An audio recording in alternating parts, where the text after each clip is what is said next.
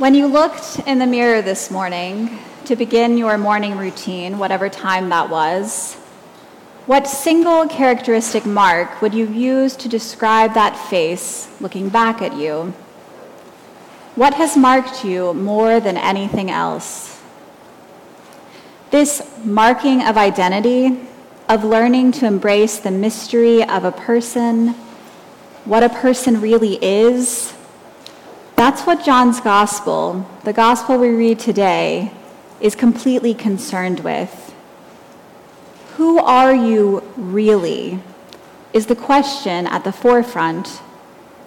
And for one person in particular, Jesus Christ, John's gospel meditates on this endlessly. Who is Jesus? Who is the Son of the Father. And if this Son is so preoccupied with coming close to ordinary human life, who are we? St. Thomas the Apostle is particularly helpful in starting to answer those very questions.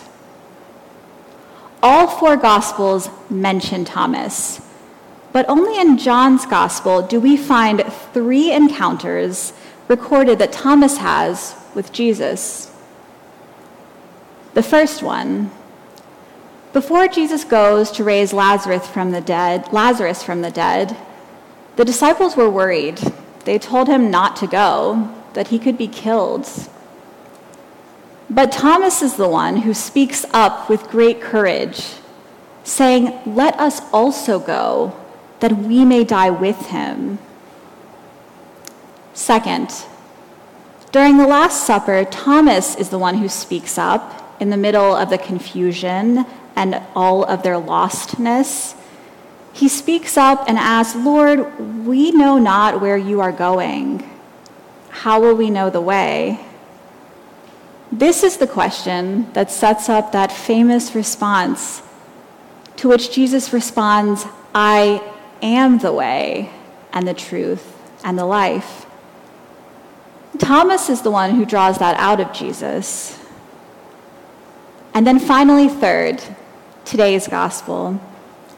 When the resurrected Christ returns to show Thomas the wounds after Thomas seemed to have missed him eight days earlier, and Thomas said he refused to believe unless he puts his hands in the wounds.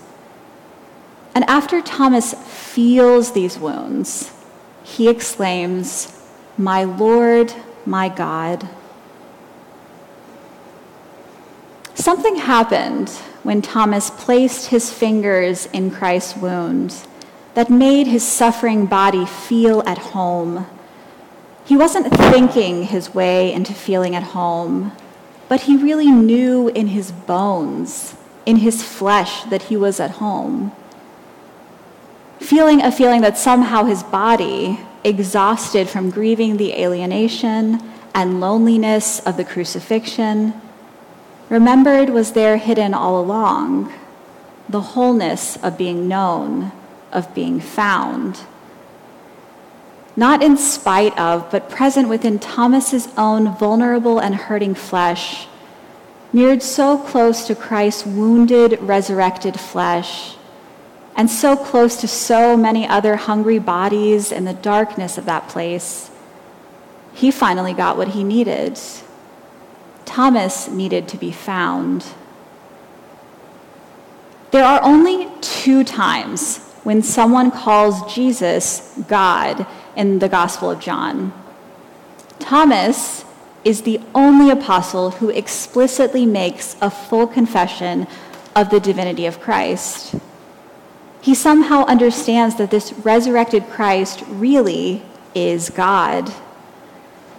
It's not enough for Thomas that Jesus be a role model, a teacher, an exemplar of the faith. What Thomas shows us, both in his courage and in his fear, is that Jesus is so much more than that. Jesus is God. What kind of a person is Thomas? Is he the villain, the enemy? Is he a failure in his doubt? Is he just someone always late to the party, I mean, where exactly was he eight days earlier when Jesus came to them? The impulse to categorize, to judge, to mark is not that different from the ways we label ourselves or our neighbors. Are we the hero, the villain, the failure, the forgotten? What we see in Jesus' appearing to Thomas, his willingness to let him put his fingers in the wounds in his side, is a complete lack of condemnation. There is no condemnation of Thomas's protesting. Christ knows that Thomas wants to know him, that Thomas does not want to be talked into faith, that he must experience it for himself. Earlier in John's Gospel, in the 10th chapter, Jesus told a parable, a very well known one. I am the good shepherd. I am the good shepherd. I know my own by name, and my own know me. I lay down my life for the sheep. I'm not like a hired hand.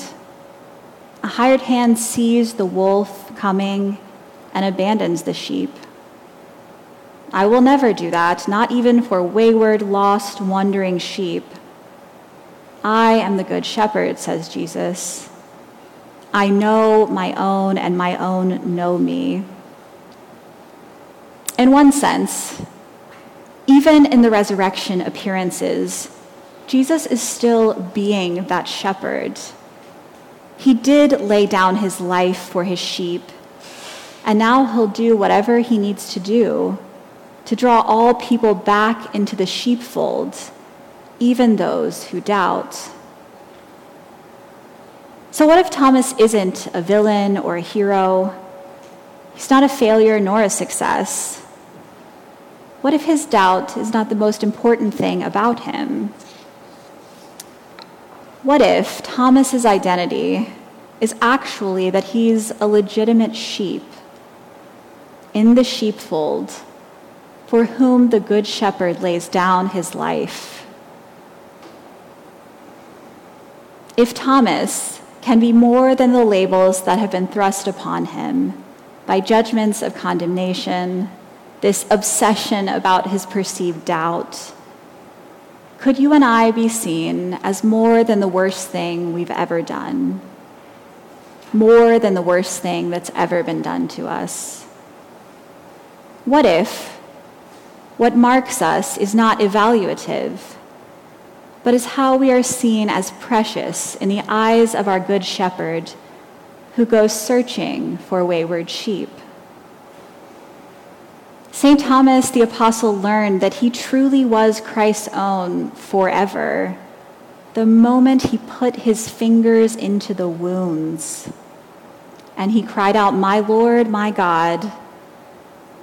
Thomas realizes this is God, the Good Shepherd and he's ready to be embraced back into the sheepfold.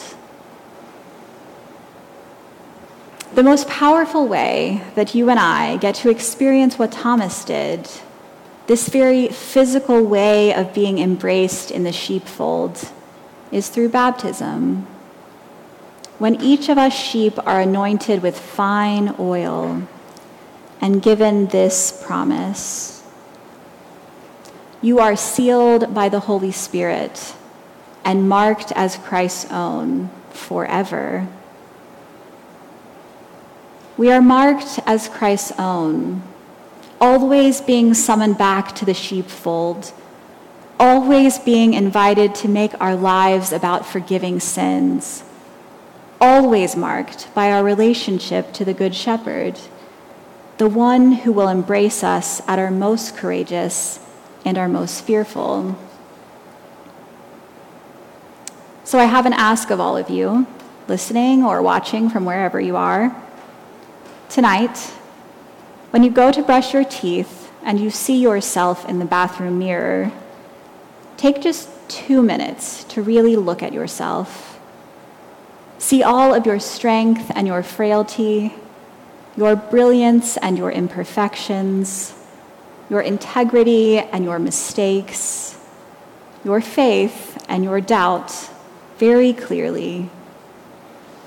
And after you have done that, and when you are ready, make the sign of the cross on your forehead and believe somewhere deep in your flesh and bones what I say to you right now.